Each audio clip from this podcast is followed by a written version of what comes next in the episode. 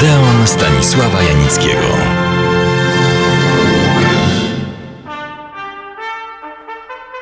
Przyznam, że nie lubię jakichkolwiek rankingów, szczególnie zaś tych dotyczących dziedzin sztuki. Takie ogłaszanie, które z dzieł jest lepsze od drugiego, uważam, przepraszam za wyrażenie, za idiotyczne.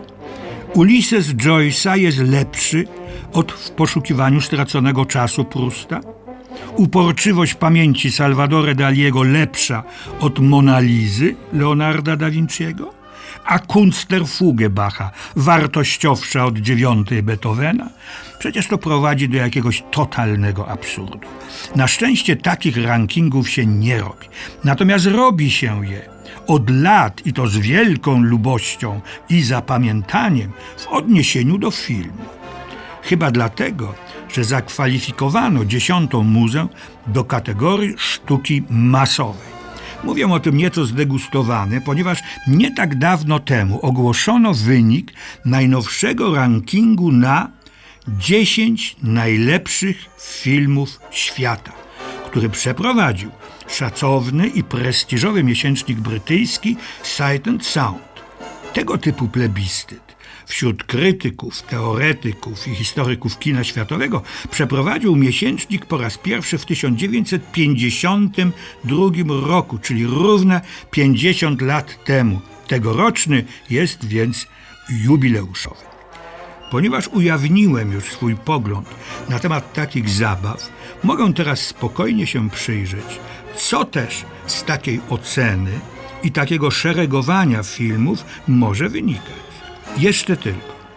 Konia z rzędem temu, kto mi udowodni, że istnieją jakieś poza kasowymi i frekwencyjnymi mierniki pozwalające sensownie oceniać i umieszczać wyżej lub niżej na liście na przykład takie filmy, przytaczam przykłady z listy Sight and Sound, jak tokijską opowieść Yasujiro Ozu i film Stanleya Kubricka 2001 Odyseja Kosmiczna albo western Poszukiwacze Johna Forda i 8,5 Federico Felliniego.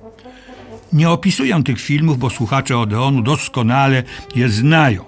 Ciekawe jest natomiast, które miejsca zajmowały poszczególne filmy na przestrzeni tych 50 lat, bo z tego mogłoby coś wynikać.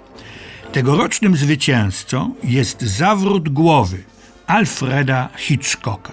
Fascynujący i perfekcyjnie zrealizowany thriller, choć trudno go jednoznacznie przypisać takiemu czy innemu gatunkowi. Zrealizowany w 1958 roku, nie znalazł się w ogóle na liście 10 najlepszych z 1962 roku. Dopiero 20 lat później zajął miejsce ósme i od tej pory piął się coraz wyżej, by w końcu zająć miejsce pierwsze bezapelacyjny zwycięzca przez dziesięciolecia, obywatel Kane Orsona Wellesa, zepchnięty został na drugą pozycję. Natomiast wszystko tylko niewidowiskowa, tokijska opowieść Yasujiro Odzu, utrzymana w charakterystycznym dla tego japońskiego mistrza, wolnym, statycznym, subtelnym stylu, odkryta została przez głosujących dopiero 40 lat po jej premierze. Zajęła wtedy trzecie miejsce i na nim trwa po dziś dzień. W przeciwieństwie do reguł gry Jean Renoira, film ten zajmował najpierw ostatnie, a potem niezmiennie drugie lub trzecie miejsce. Teraz uplasował się na czwartym. Znamienne że w tej najnowszej dziesiątce najlepszych filmów świata znalazły się na miejscach piątym, ósmym i dziewiątym trzy filmy nieme. Debiutant na liście Wschód Słońca, świetny pierwszy film hollywoodzki niemieckiego mistrza Friedricha Wilhelma Murnała, o rok młodsze arcydzieło sztuki filmowej Męczeństwo Joanny Dark Karla Dreyera z 1928 roku oraz jeszcze o rok młodsze awangardowe dzieło radzieckiego dokumentalisty Dzigi Wiertowa Człowiek z kamerą. Natomiast wypadło z pierwszej dziesiątki przez lata lider, unikalne, też nieme, ale ze znakomitą muzyką, arcydzieło sztuki filmowej Pancernik Patiomkin Sergiusza Eisensteina. Zaważył chyba jego polityczno-propagandowy rodowód, bo na wartości artystycznej film nic nie stracił i wybitnym dziełem sztuki nie przestał być. Co z tego wszystkiego wynika? Przede wszystkim, że miejsce takie czy inne nie świadczy absolutnie o wartości dzieła, bo dzieła te nie dają się nijak sensownie, porównawczo wartościować.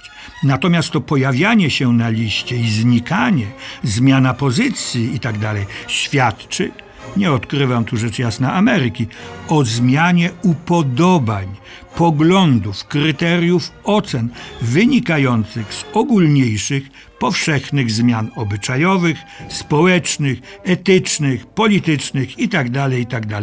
I to jest fascynujący temat dla naukowców, badaczy, słowem umysłów zdyscyplinowanych i precyzyjnych.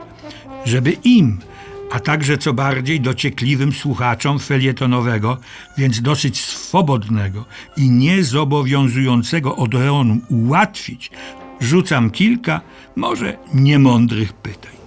Dlaczego z listy najlepszych zniknęła obecna przez kilkanaście lat przygoda Antonioniego, wybitne dzieło otwierające nowy rozdział sztuki filmowej?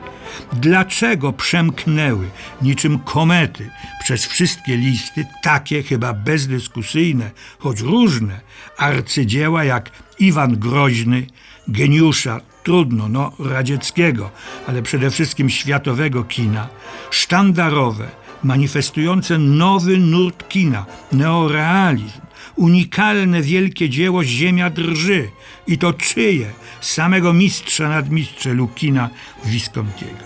A co się stało z personą i tam, gdzie rosną poziomki Ingmara Bergmana? Siedmioma samurajami Akira Kurosawa. A o takich też meteorowych bądź kometowych kamieniach milowych sztuki filmowej jak Nietolerancja Gryfisa, Chciwość Stroheima, Generał Bastera Kitona, Atalanta Vigo nawet nie wspomnę, by nie być uznanym za zgreda i wapniaka.